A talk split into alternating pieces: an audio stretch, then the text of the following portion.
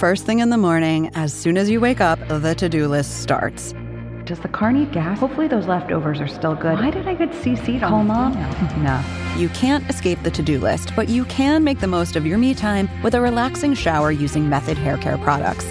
Try Pure Peace Volumizing, Simply Nourish Moisturizing, or Daily Zen Shampoo and Conditioner for daily use. All formulated with long-lasting fragrances and are safe for color-treated hair. Reconnect with the best version of yourself. Visit methodproducts.com to unleash your inner shower.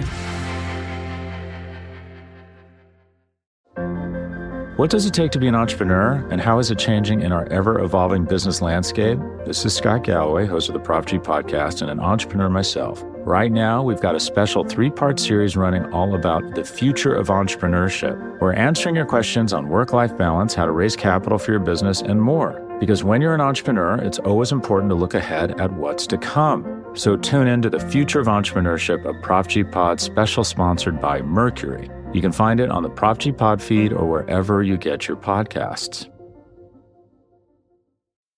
I mean, why do people believe in this stuff? Like, isn't life on Earth bad enough? Are things not bad enough for you? Do you have to imagine some other problem coming from outer space? You know, no, I do not believe.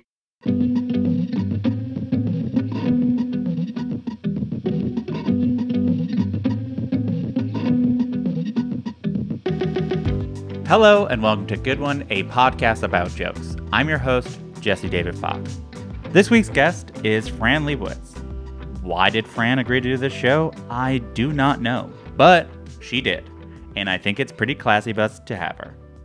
You could technically call Fran a humorist or a wit based on her wildly popular books of comedic essays, Metropolitan Life, and Social Studies. However, it should be noted, and you know, no shade to Fran Lebowitz, but she hasn't released a book in my lifetime. Instead, Fran makes, you know, good money speaking in public, as can be seen in Pretend It's a City, the 6-part Netflix series she co-created with her old pal Martin Scorsese. She's essentially like a stand-up comedian for the sort of person who would never be caught dead in a comedy club. Though I don't think of her as a stand-up per se. Honestly, it reminds me of seeing the director Kevin Smith in college. I believe this is probably the first time Fran Lebowitz and Kevin Smith have been compared, but they are both from New Jersey. Kevin does these things where just sort of people ask him nerdy questions about the type of thing they imagined he'd be interested in, and then he just sort of talks about it for so long. That's kind of what Fran does, but instead of interested in, people ask her questions about things they assume she'd hate. She is a professional talker. She's also a comedy fan in so much as she's willing to be positive about anything in public. So I thought I'd do my best just to ask her about all these things. We don't break down a joke this episode like we do most of the time on the show because Fran doesn't have, you know, quote unquote material. That said, she does have shtick, things she finds herself talking about over and over. We will play an example of that before the interview. Also, be warned, there is no laughing round. Her internet was cutting out, and also I was too embarrassed to bring it up. So I think we had fun. Well, I think I had fun. I have no idea what she felt.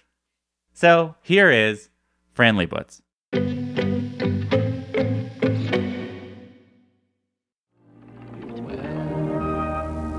With texting and social networking, emailing, phone calls, how are you with that? Are you a texter or... Or you like to talk on the phone? None of these things. None of these things? I don't have a computer. I don't have an iPhone, cell phone, iPad, iPod. No cell phone. I have a regular phone. I have an address. That is sufficient. When they first invented computers in people's houses, they were called word processors.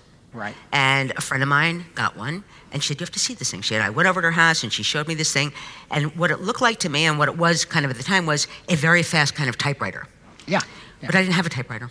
I never had the old machines. So I didn't have a typewriter. I wrote with a ballpoint pen. Mm-hmm. And I thought, I don't need this. This is just a very fast typewriter. I don't even have a typewriter because I don't know how to type. So I'm not getting into this. So, of course, not knowing. I didn't know the whole world was going to go into this machine. So it did, but it was little by little. I wasn't really noticing it. And now the whole world is in it. And now people say, and now you don't know about these things. you know, but it isn't true because people are constantly telling me about these things. So I know about these things, or I know as much as I want to. I know more than I want to. It's like, to me, it's like the Kardashians. Yeah, no, I know. Yeah. You know, like I've never seen the Kardashians, but I know about the Kardashians. We know about them, yeah. Okay, and that's the way I feel about the internet. Yeah. Which I know, in some way, is connected to the Kardashians. All the things I know about the internet are either things that people have told me or showed me, because people are always like acting like, poor Fran, she has no ability to find this out. Let me show you, Fran. And these are people, you know, some that I don't even know them half the time. So I'm delighted to see them approaching me like this. Yeah. But in the last week, two different people, both younger than me, but one not much younger than me, and one much younger than me. One explained to me what Instagram was, and the other person explained to me what Twitter was. And it made me so angry that I said, let me explain something to you. I don't not have these things because I don't know what they are. I don't have these things because I do know what they are. That's why I don't have them. I am here with Fran Lebowitz. Thank you so much for joining me. You're welcome. So this is a podcast ostensibly about comedy, so I want to start by talking about comedy. I was listening to you talk on, I think it was Tig Notaro's podcast, and you said stand-up is your favorite form of entertainment, which I was surprised to hear. Can you talk a little bit more about that? Why? I believe that, I said this, but I would have been more accurate if I had said one of my favorite forms of entertainment. I mean, and I haven't seen stand-up in a long time, I have to say, but I always loved it. You know, there used to be, I don't know what, decade this was. There was a time where there were, like in the middle of the night, these kind of comedy shows on TV where there would be one comedian after another standing in front of a brick wall. You know, there could be like hundreds of comedians in one week. Partially because it doesn't involve spectacle, which I loathe. In other words, there's not people singing and dancing, which I hate. I mean, I don't mean I hate singing and dancing, but, I hate a very elaborate version of it. Yes. So it's purely cognitive stand-up comedy. It's usually one person. Occasionally there's more than one person. There aren't that many people that are really great at it. But there are more people good at it than you would imagine. And it's just something I enjoy. Yeah. When you said you distinguish there between good and great at it, what does it mean to you to be great at it? What does great at stand-up look like for you? Great is Richard Pryor.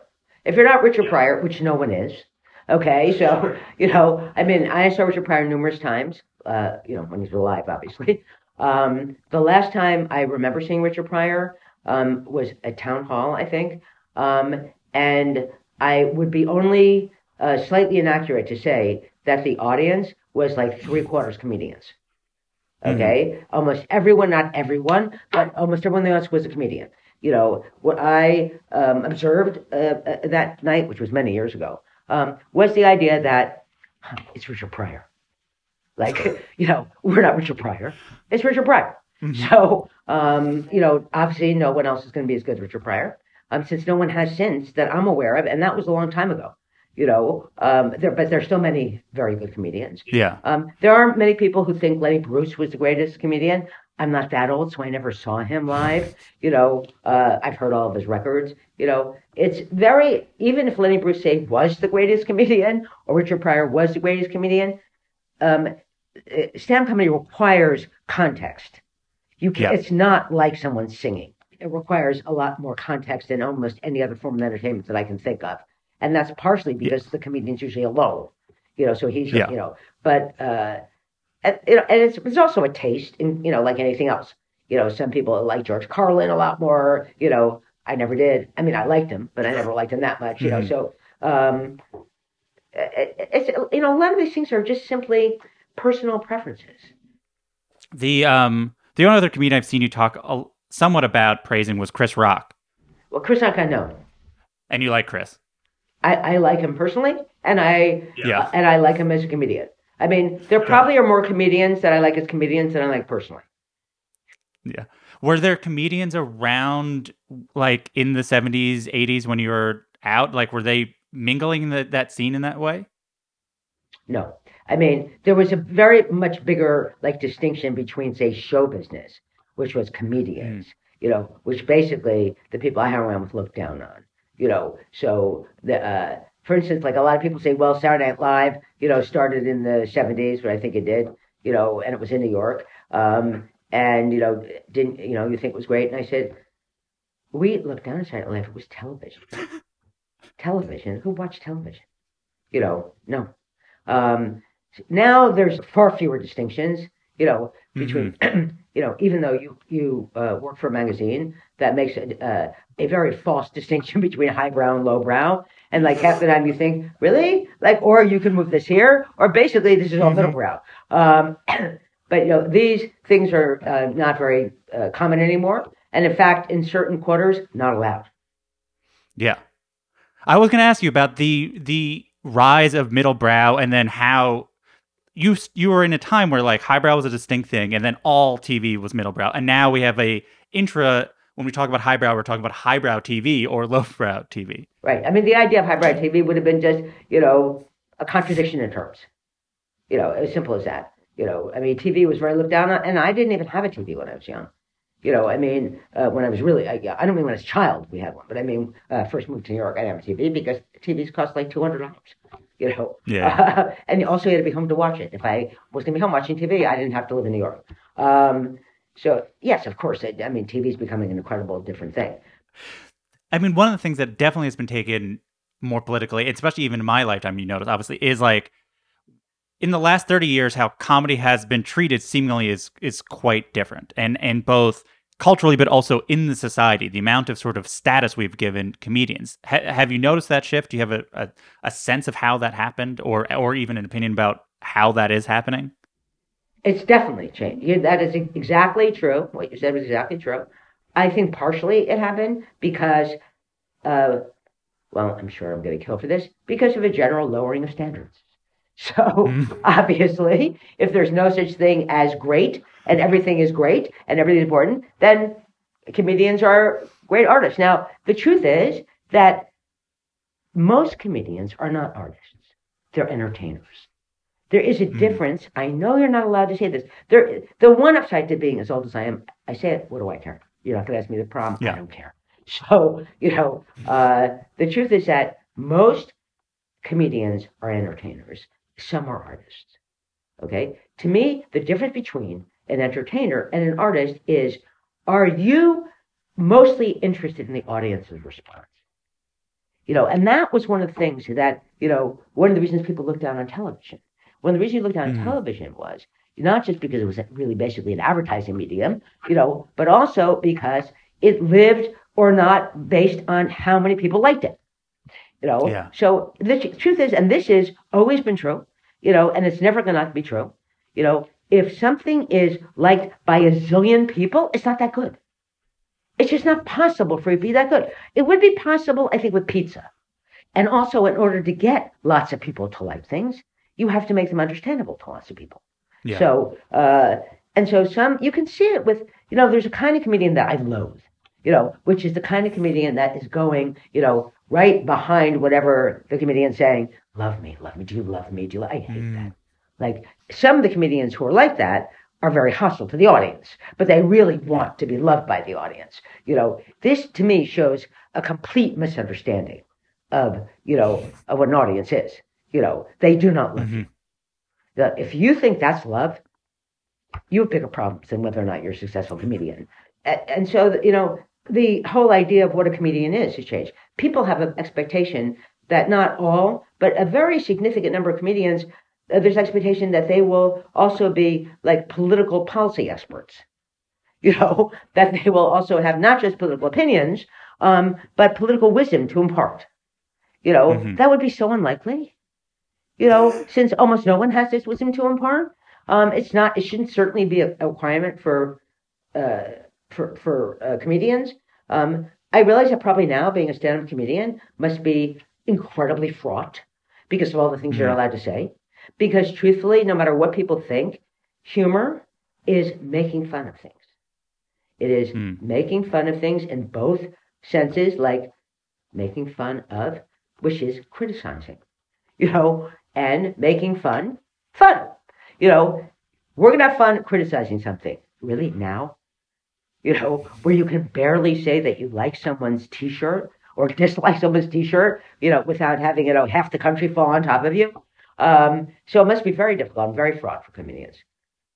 But I imagine, I mean, like, I think, if anything, it being difficult is for, I mean, as you said, there are a lot of good comedians. And if anything, like you often say, there's too many writers, right? That's a thing. And there's arguably maybe too many good comedians, that it has to be harder. We should be making it harder. We should demand more of these people, especially now that we give them so much clout.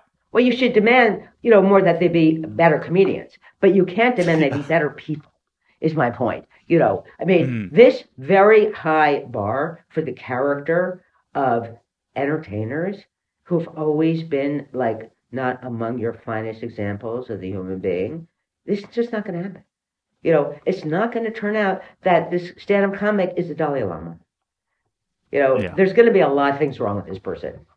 You know, you consider yourself a writer, and I consider myself a writer, though I spend most of my time doing this. You obviously make most of your living doing speaking gigs. In process, how do you feel like what you do is different from what a comedian does? Well, first of all, comedians prepare. They write jokes, or they write their act, whatever they call it. You know, they don't all tell jokes. I do nothing. Yeah.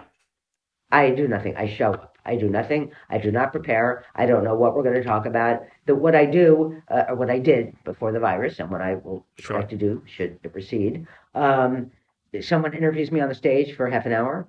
I do not see the questions. I do not know the questions. I do not want to see the questions.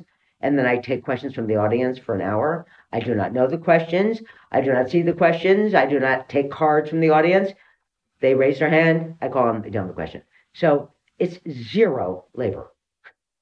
I mean, zero. I always say to my agent, they pay me for getting there because I actually enjoy doing that and I hate traveling. So, you know, they pay me for having to, you know, take the delayed flight and let sit on the runway for hours and all the problems that you have with traveling. That's what I think the check is for. Comedians write their act. They try it out. They go to little clubs, you know, if they have a chance to not be in a little club all the time. They try it out. They don't do things that they think don't work, meaning the audience doesn't laugh. Okay? So the audience doesn't laugh. You know, I mean, I haven't been to comedy clubs in many years, but it was never my observation that comedy clubs were full of geniuses. You know? So, like, you know, you don't think it's funny. You know, I realize, of course, that comedians need an audience, you know, but some of these audiences, who cares if they laugh? I mean, there's a thing some comedians say, which is there's sometimes where you do poorly and it's bad, you messed up. But sometimes you're like, you don't want to do well in front of this audience. There are certain audiences you should bomb in front of. And I'm certain that's the case, you know, so that, you know, but I don't think they have really any other recourse. Yeah. I mean, it's clearly you don't, as you said, you don't have material, you don't have things that you refine, but you do have what I would affectionately refer to as shtick in both public speaking and in Pretend It's a City. You'll start an answer in one place and then you finish it in another place. There's certain questions you just sort of, I imagine, get asked all the time, and you give answers that are proper answers to those questions. Just like if I was asked the same questions over time, I would probably refine my answers. There's, like, you know, how you talk about technology. There's the sort of history of gay rights, how you talk about your writer's block. There's how you talk about forgiveness and how forgiveness is inherently Christian. Are you aware that these are sort of, it's not necessarily material, but there are these things that you have. These are part of your bag of jokes or things to talk about. Are these things you refine over time? Are you paying attention to how people respond to them? This is wholly not my fault. If people ask me the same question over and over again, I will give the same answer. If I gave a different answer, I'd be lying. So I give a truthful answer. The answer would be the same every single time. If people kept asking me how tall I was, and I kept saying 5'4", and then people would say, you know, she has this shtick. She keeps saying she's 5'4". If I said to you, I'm 6'4", what would you say? No, you're not. Okay. Yeah. That's out of the question. So, you know, I wouldn't mind at all if I was never asked the same questions again. But I am not in charge of asking the questions. So yeah, you rather not be asked the same things over and over again. Yes. In the documentaries with Martin Scorsese, are there any conversations of what will be included? Does he, or is it just a matter of He talks to you, you do a variety of speaking engagements, and it's just up to him what gets included. Well, it's ultimately up to Marty. I did two different things with Marty. I did public speaking, which was a documentary on HBO, and then we did this Netflix series. In public speaking, I had no contractual ability to say anything, So the only thing I did say was I wanted Marty to take something out that he put in. That not me, not something I said. If it wasn't something I said, he would have taken it out. And it took me like a year and a half to get it taken out because he really liked it. In this, I had much more say in it, but it's only in such a way like I don't, what to have that in or something like that. But basically, I am not really as good a movie director as Marty is. So I really don't tell Marty what to do, because Marty is a really, really good movie director. And I also don't think in that way. I mean, in general, I had a couple ideas for this that he used. It's a way of thinking. Marty thinks of things in a certain way, visualizes them a certain way, but also Marty spends, literally years, and even in this, editing. So, and also there's two editors on it. So mostly the shooting of even this Netflix thing, which was, I don't know, if you watch it all at once, 3.5 hours long. The shooting, I don't know how many shooting days there were, but very few. Certainly, fewer than 3 weeks. The amount of time they took editing was over 2 years. So, Marty likes to shoot, I know that, but the editing is really how Marty makes the film. And that takes really a long time. So there was billions of hours, of me talking because I've been talking for billions of hours since I was born.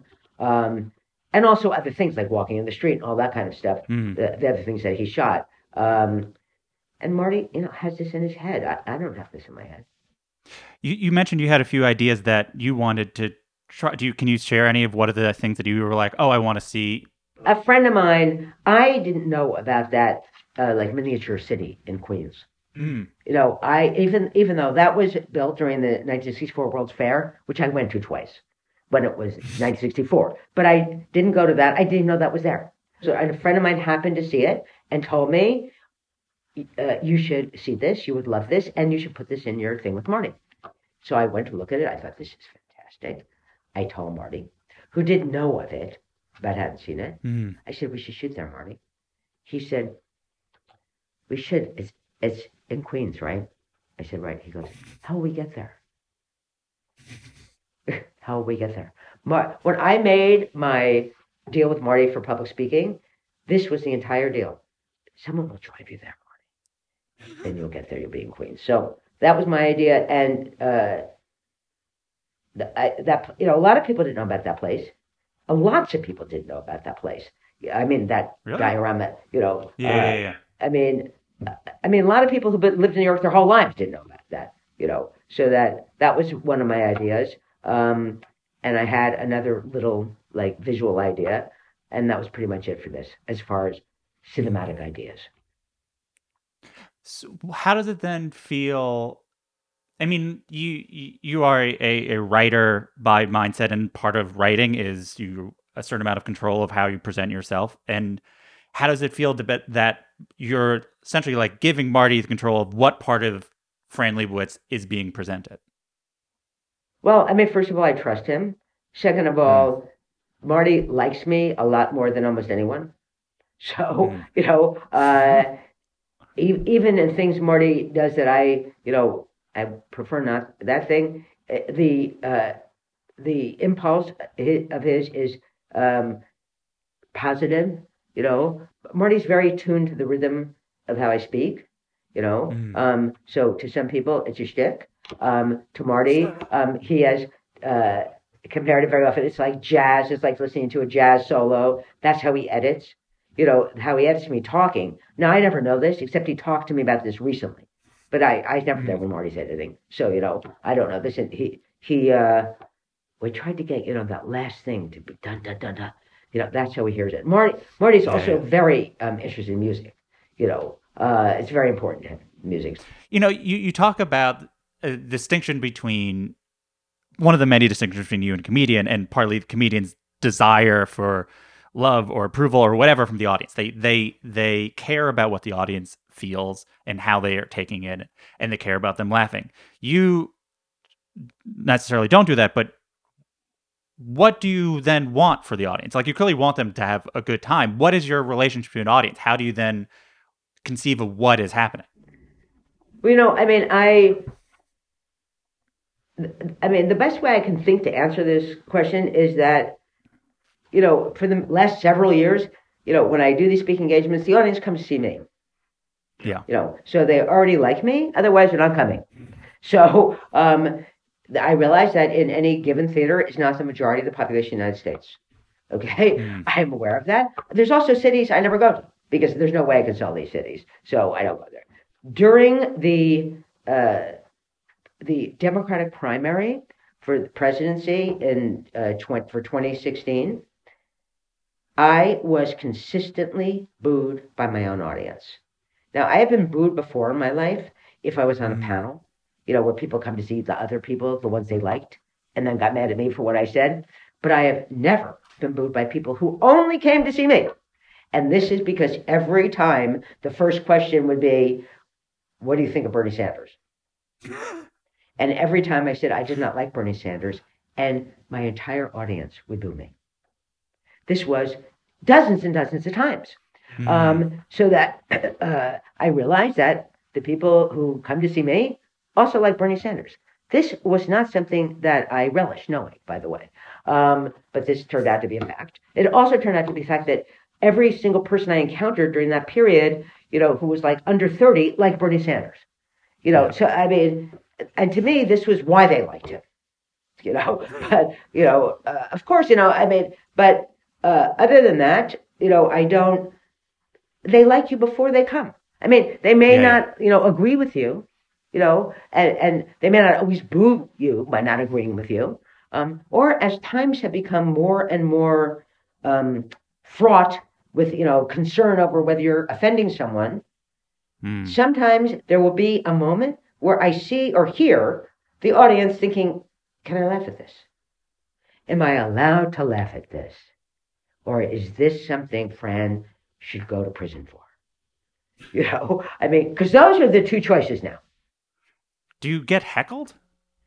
I have a few times in my life, not for many, many years, but whenever someone once said to me, when someone yells at you from the audience, you look so shocked. And it's true, I am shocked. Like, I think, how dumb could you be? You know, really don't start with me. You know, I mean, it's just a stupid thing. You know, I mean, yeah. I know this sounds horrible and arrogant, but so what? I mean, it's stupid. Don't do it. Do not think about it. So it happens. It hasn't happened in a long time. And when it did used to happen in colleges, it would be on college campuses. And it would be the kind of college campuses that sold beer. Before, you know, speaking, not all do that, you know. And so it was my belief. It happened to me a few times. Every time it happened to me, it was a drunk boy, you know, who perhaps was not like, you know, that smart before he got drunk. And then certainly no smarter afterward. And always with a bunch of other boys because, you know, that behavior is, you know, like kind of gang behavior. You know, that's not something someone's going to do by themselves. When you started doing these audience Q&As and the public sort of being interviewed, were other people doing this? Was this sort of an idea that you came up with? I invented it. How did you do? So talk about inventing that. I believe. You know, I could be wrong. And now you have this modern device. You can look all the way back to the 12th century and see if that's true. But I believe that I invented the onstage interview because I used to give readings, you know, and I stopped wanting to read this old stuff. You know, I was still getting asked to do them, and I would say, I'm not going to read this again. It's like, it's too old. This came out 3 years ago or, you know, 4 years ago. And once I used to do, and I did for many years, every year a benefit for the San Francisco Public Library at a very beautiful theater they have in San Francisco. And I said, I don't want to do a reading. You know, I'm going to do the benefit. It's important, you know. But someone shouldn't be on stage. Get, like, a local journalist. There used to be, it used to be that every city had, like, a number of great local journalists because every city had newspapers, you know.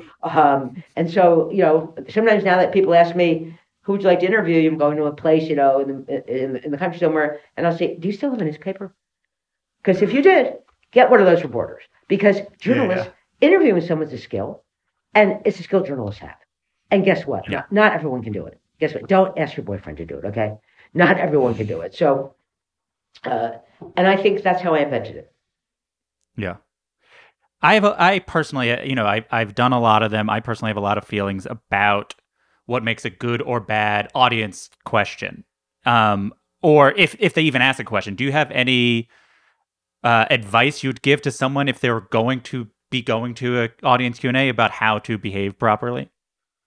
Well, you know, don't confuse a question with an answer, okay? Because I don't allow mics in the audience when I speak, and a lot of places do that, especially places that are recording it, you know, I mean, so that I've had numerous fights with people, no, you can't have mics in the audience. I don't care if it's a bad quality for your recording, I don't care. Because if you have mics in the audience, you get answers from the audience. You know, you have people stand up and they give you, you know, their big opinion, which, you know, if I wanted to hear it, I'll go see you. Okay. But, so I don't allow that. It doesn't really matter to me. I mean, if someone would ask a question, you know, that I found like personally offensive, I just wouldn't answer it, you know? Yeah. I mean, it doesn't happen very much, something like that. In all the years I've been doing this, which has been since, you know, 1978, I remember my favorite question that I was ever asked. And it was during the Iranian hostage crisis. And it was someone in San Francisco asked me, who's your favorite hostage? And I don't know the name of this guy who asked me this question, but I have cherished this question. But it's really hard to describe this to someone who's young, who doesn't even know about the Iranian hostage crisis, who doesn't know that this Iranian hostage crisis invented the 24-hour news cycle. And this was on 24 hours a day, and it was on the front page of every newspaper every single day, because no one in the United States could believe that, get the hostages back. What is wrong with you? And they would really go, like, literally, day 75, the hostages are still not back. And so during this, like, over a year, they publicized every single hostage personally, which was very unusual then. So that this is the name of the hostage, you know, this is where he's from, this is where he went to summer camp, this is like, you know, every single thing about them, including their wives. So I said to this guy who asked me this question, I said, I don't have a favorite hostage, but I have a least favorite hostage wife. And I still remember her name. I would not say it in case she's still alive. And we knew about their wives. We knew about their families. We knew every single thing about them. So that... that the country, you know, people say now how divided the country is, and it is. You know, the country was very unified by that. The country really wanted the hostages back.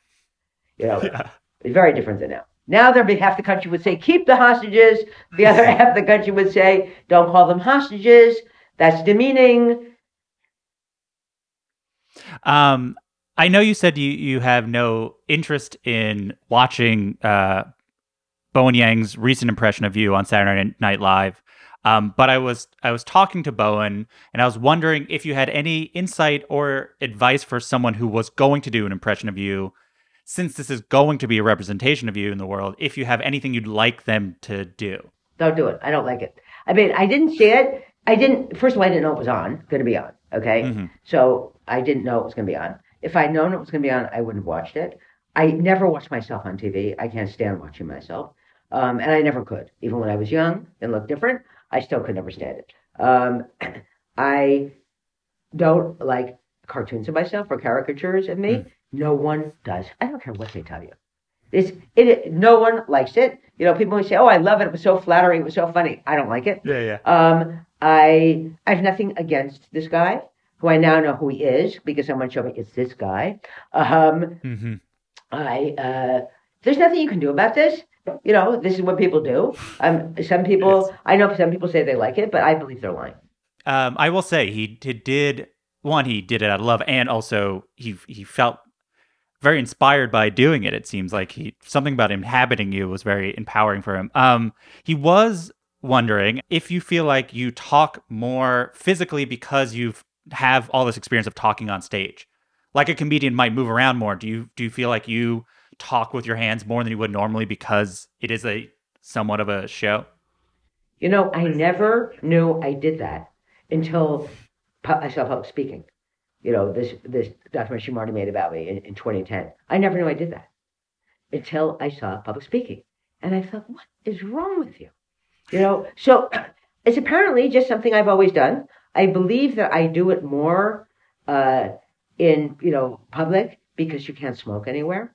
So, you know, I think that if you saw me in a place where you could smoke, like my apartment or people's apartments or, you know, places I go with my friends where you can smoke, then I probably would do it less. You know, I mean, so, but that's just a guess on my part. But since you're never going to see me on TV or anywhere smoking because you're not allowed to, but I was really unaware of it until like 10 years ago. I will say this. I think if you say smoking is part of the performance, you're allowed to smoke. Really? Dave Chappelle smokes inside. When there used to be comedy clubs, Dave Chappelle smoked cigarettes inside. And he'd say it's a performance, and it's part of my performance is that I smoke cigarettes, and he'd smoke cigarettes. I've seen Dave Chappelle smoke. I saw him smoke in Radio City, a musical hall where you're not allowed to smoke, and he just does it. Okay, so, you know, you're not allowed to do it. You know, he just does it. He is, you can't do it. You can't do it in New York. You can't do it if you're in a play. And this is incredibly stupid. In a play in New York, if a character smokes a cigarette, it can't be a cigarette. It has to be some kind of something made out of, I don't know, tea or something. You know, it can't be tobacco, you know, so that, you know, he just does it. You know, there's many people that just do things that are illegal and nothing happens to them. So that I've seen Keith Richards told me, oh, you can smoke. I was going to do the Jimmy Fallon show. I said, you know, the horrible thing about the Jimmy Fallon show is how long it takes to get downstairs to smoke.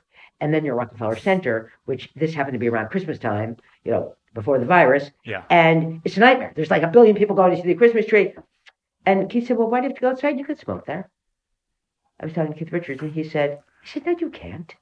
He said, yes, you can smoke right in there. I smoked right in there. I said, well, who's going to tell you to put it out, Keith? But, you know, so you can smoke there. He had no idea you weren't allowed to smoke there. Because if you never ask if you can smoke there, and you happen to be Keith Richards, no one's going to say anything to you. What did you think of Dave Chappelle? I think he's fantastic. I love him as a comedian. He's really funny, and he's really talented.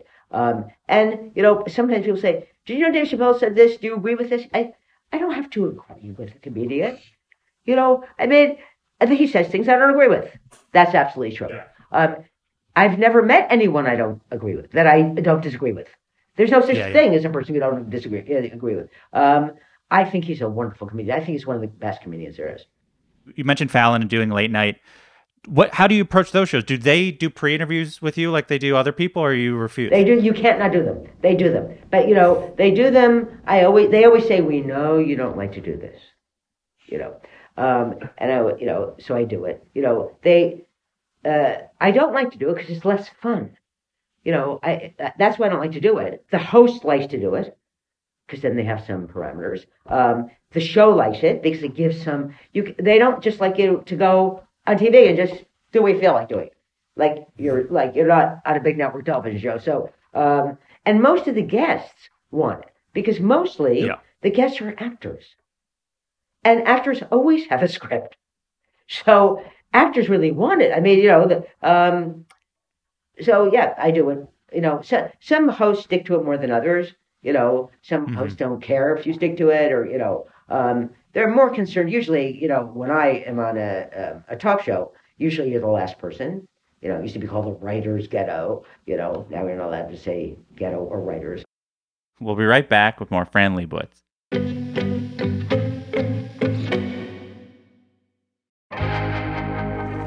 There are a million bad ways to start your morning off. The no coffee traffic jam. The soggy morning jog, the why is the dog taking so long, just go already walk. but you can unleash your ideal day with a perfect shower using Method Hair Care products. Designed with high-quality ingredients, Method's new range of shampoos and conditioners will give your hair undeniable softness and shine. And hey, if you're a night shower kind of person, that's great too. Try Pure Peace infused with peony, rosewater, and quinoa protein. Or Simply Nourish, crafted with coconut, rice milk, and shea butter. Or Daily Zen, made with cucumber, seaweed, and green tea. Reconnect with the best version of yourself. Visit methodproducts.com to unleash your inner shower. Shop methodproducts.com.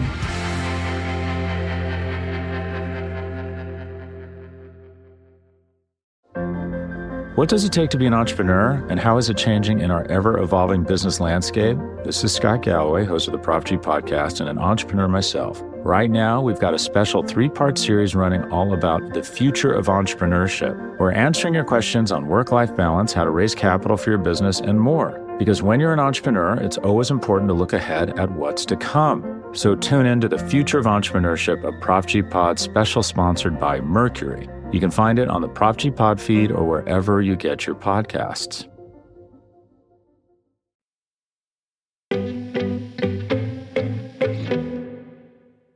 And we're back with Fran Lebowitz. Do you feel like the person you are on stage is the same person you are off? Or on shows, like, do you feel like your public presentation is the person you are with your friends at dinner or wherever? Yes, I mean, basically, there's more to me than that, you know. Sure. In other words, like, the things I say are true, by which I mean, these are the things I actually think. These are the things I actually, if I say I did something, I did it. You know, I'm not Andy Kaufman. I'm not a surrealist.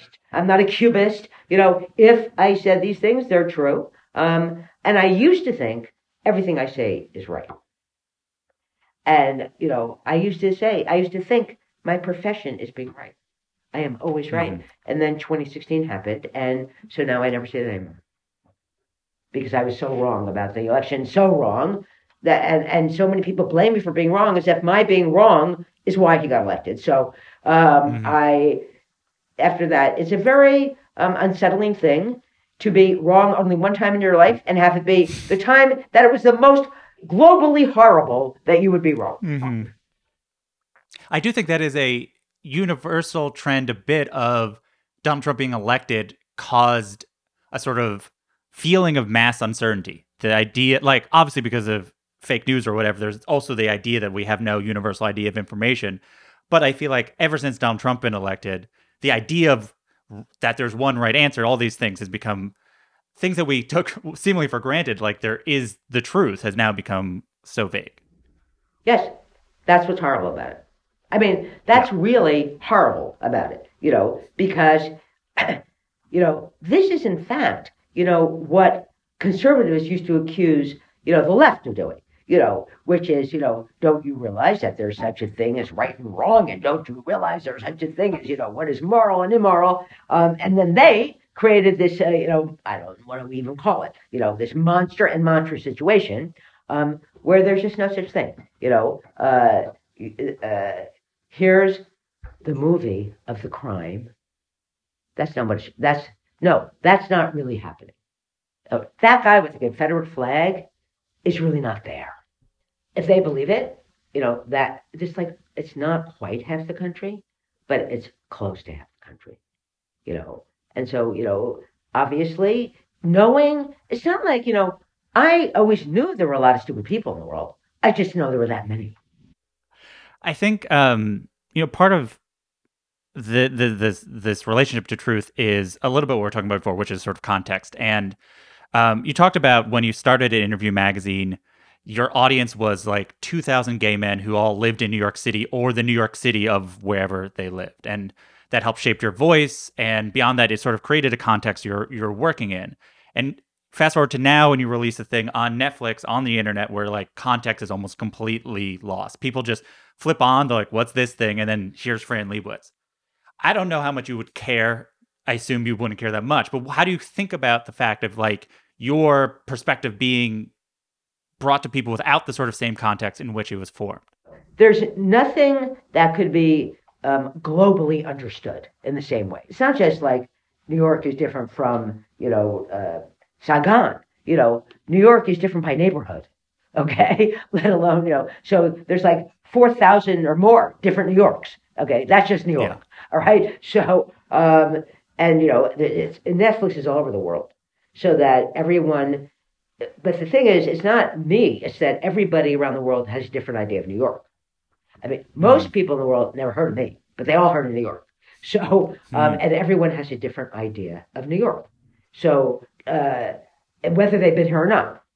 All right. So, there's no way to control that, and, I've done quite a few interviews with people around the world since this came out. And it's very interesting to me, their response, what their sensibility is in regard to New York. But I don't think it has anything to do with me. I'm not forming this sensibility. This sensibility is already formed by people. Some of these people have been frequently to New York. Some people have never been to New York. Some people read my books, knew who I was. Some people never heard of me before. So there's no way to control it. The only thing that travels, without that, without that disjunction is music. Music goes all over the world and without translators. And without a need for translators. And just that's not just true of anything that has words. It's just simply not true. When you say New York, I want to know what you mean by, when you say New York, what do you mean by New York? Like, I feel like I heard you once say like New York, which of course now includes Brooklyn. So, or you've said Staten Island doesn't count as New York. So when you say New York, as a person who works at New York Magazine, there's an idea that we have of New York. When you say New York, what do you mean? That is really too long a question. I mean, but I don't mean Brooklyn. Okay, and New York Magazine now means Brooklyn. You should change your name to Brooklyn. So I have nothing against Brooklyn, by the way. Sure. But I do have something against Staten Island. Okay, so I think that other than people who live in Staten Island, everyone who doesn't live in Staten Island doesn't think Staten Island is New York. Okay, so they can think whatever they like, but we won't know that because we don't know them, because they are hostile to us. That's why, because their politics are hostile to the politics of most people in New York, their sense of everything, really. So they voted for Trump and very lavishly voted for Trump. Yes. Both times.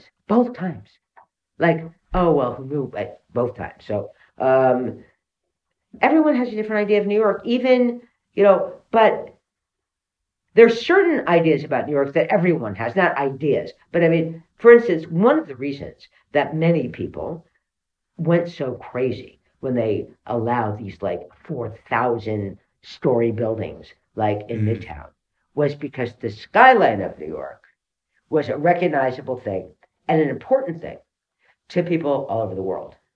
Now, I don't think it ever occurred to anyone, that it wasn't going to stay that way. Because it's not that it was, this is not like, the Himalayas. This isn't something that's been there, for, billions of years. These are man-made buildings and mostly were built, like within the last 100 years or something like that. Yeah. Still, we felt entitled to them staying that way. Don't build this horrible thing, or why build this horrible thing, or why did you build this thing that bothers every single person who sees it? And so people feel, New York, not just New Yorkers, but New Yorkers feel an ownership of New York, for sure. New Yorkers feel they own things they do not even rent. They feel, every New Yorker feels that we are the proprietors. That's our skyline. Did you ask us if you could build this stupid thing?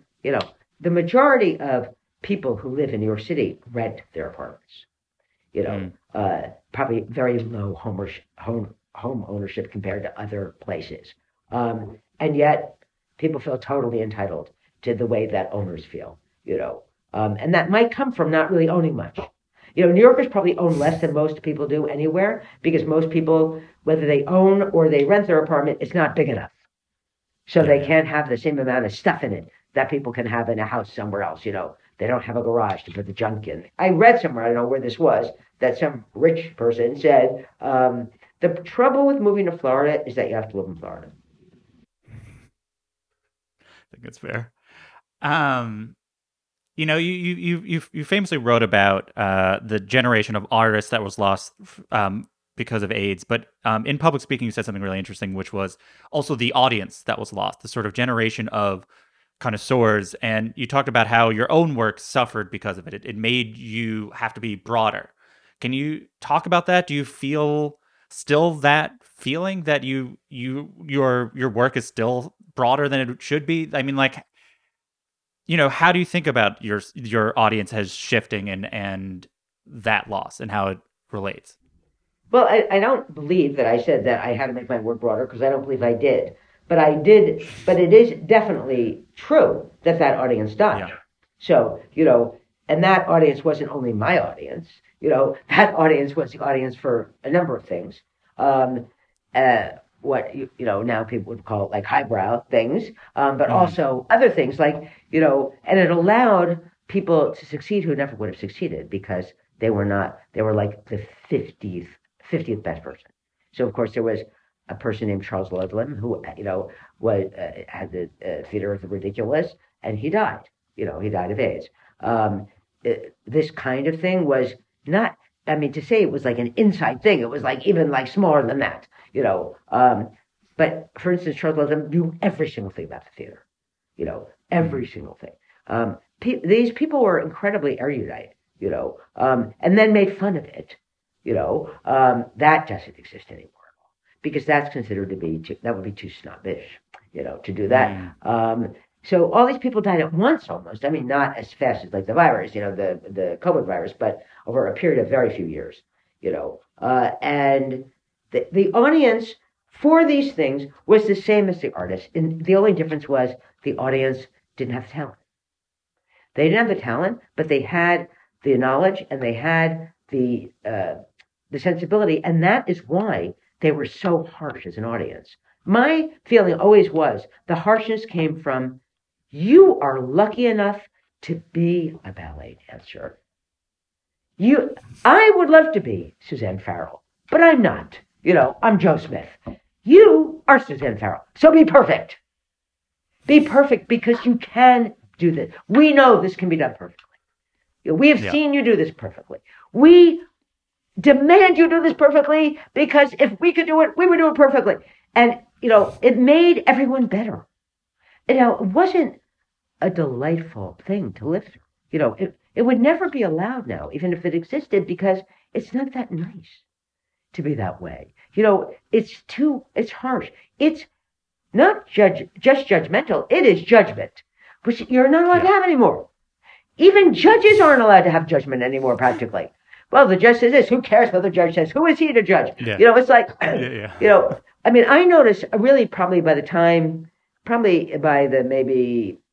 certainly the mid 80s or even the late 80s, how nice younger writers were to each other. Like, what is this? Day camp or something? Like, really nice. You know, even book reviews, you know, are generally much, much less harsh than they used to be. Much less harsh. You know, basically, people praise books, or if they don't, it's very rare to read anything harsh, you know.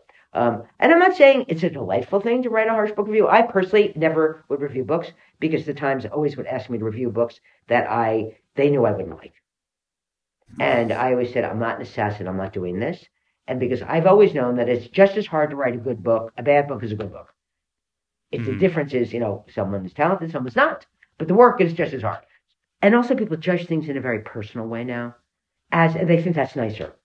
Oh, it's much nicer to judge someone as a person than to judge their work against, you know, the New York Times has a feature in the book review, I forget what it's called, By the Book, I think it's called, where they ask writers a bunch of questions. They ask everyone the same questions. I did this once. I mean, I asked these questions once. I've noticed that there is a question like, what's the last great book you read? And I noticed that almost every person takes the word great to mean like terrific. And like, I take the word great to mean like great. Not great like it's terrific. Or isn't this a great restaurant? I don't mean great like that. You know, great. There aren't that many great books, by the way. Which is the last great book you read? Because sometimes you find, even in old age, that, you know what? I never read War and Peace. That's a great book. Okay? The book that some of these people recommend, this is not a great book. This is just a book you just read that you liked. That's not what great means.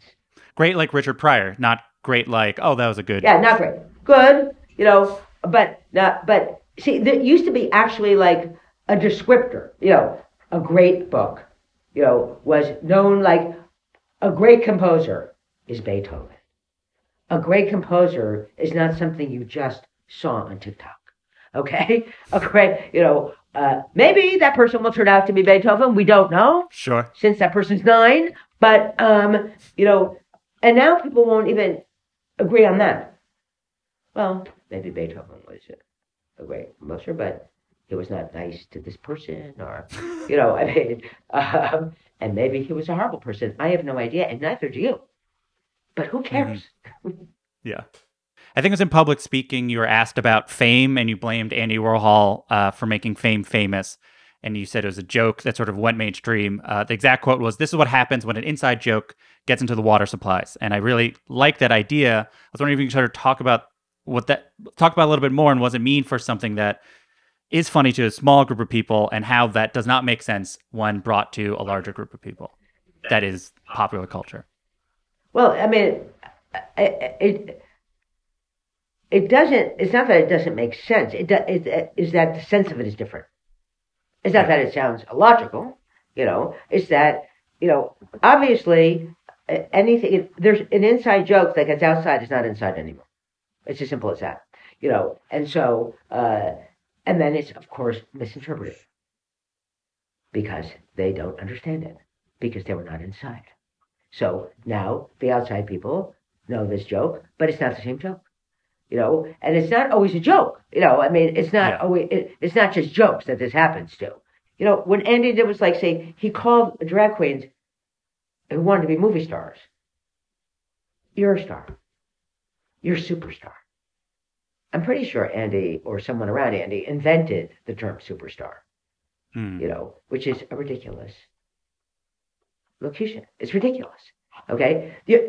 It's not enough to be a star. You're a superstar, you know, and especially when, you know, applied to these people who were not only not superstars, they were not in any way stars at all. They were also in that era, you know, in the 60s. That started like in the late 60s. I didn't know Andy Bennett until the early 70s. In the 70s. In the kind of hierarchy of, you know, gay life or whatever you're now allowed to call it, which I don't know, and drag queens were a very submerged group from a status point of view. You know, partially it was illegal to dress like that. It was against the law. It was illegal for a man to wear a dress. It was against the law. It was a crime. A crime. And if you walked in the street like that, you could be arrested, and people were arrested. And so it was legal, and it was extreme, and it was very, by certain kind of gay men, looked down upon. And because it was a crime, and because that, I don't know what the word is, the desire to be that, you know, that people had, not only desire, but the absolute need to live like that a lot, which there were people who did it occasionally, you know, who lived like a straight life the rest of the time. You couldn't get a job. You couldn't explain to you that it was against the law. You couldn't go around like this and exist. You know, you couldn't make money. You couldn't rent an apartment. You couldn't do anything. So if you lived like this all the time, you know, you were, you know, very economically distressed. So, and, you know, a lot of people were taking drugs, not just these people, everyone.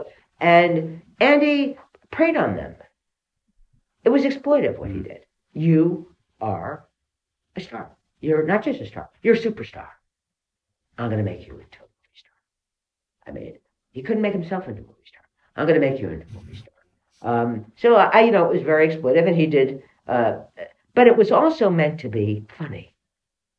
Yeah, it was funny, you know, in a hostile way to people, you know, but it wasn't meant to be funny to you, this guy here, who we never heard of, we don't know who he is, and so it gets misinterpreted.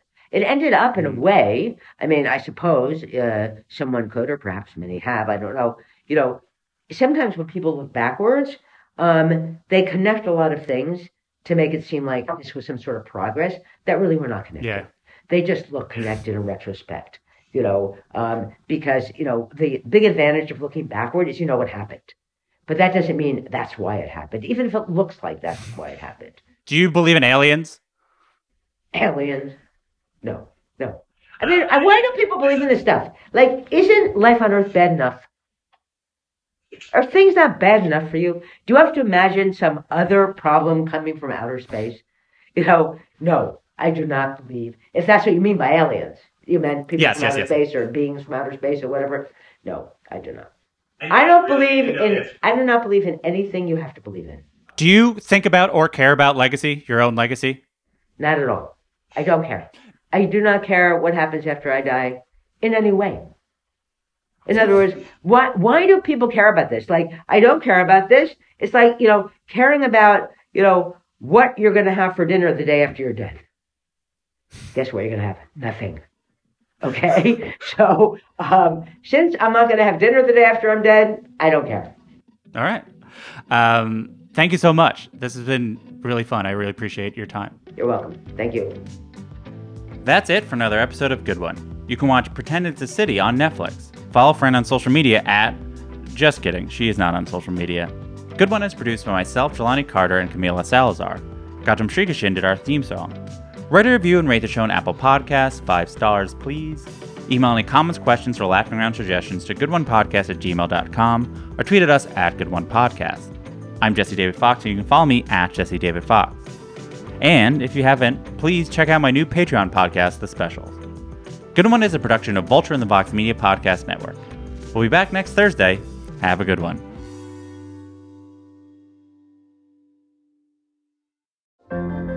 What does it take to be an entrepreneur, and how is it changing in our ever-evolving business landscape? This is Scott Galloway, host of the Prof G Podcast and an entrepreneur myself. Right now, we've got a special 3-part series running all about the future of entrepreneurship. We're answering your questions on work-life balance, how to raise capital for your business, and more. Because when you're an entrepreneur, it's always important to look ahead at what's to come. So tune in to the Future of Entrepreneurship, a Prof G Pod special sponsored by Mercury. You can find it on the Prof G Pod feed or wherever you get your podcasts.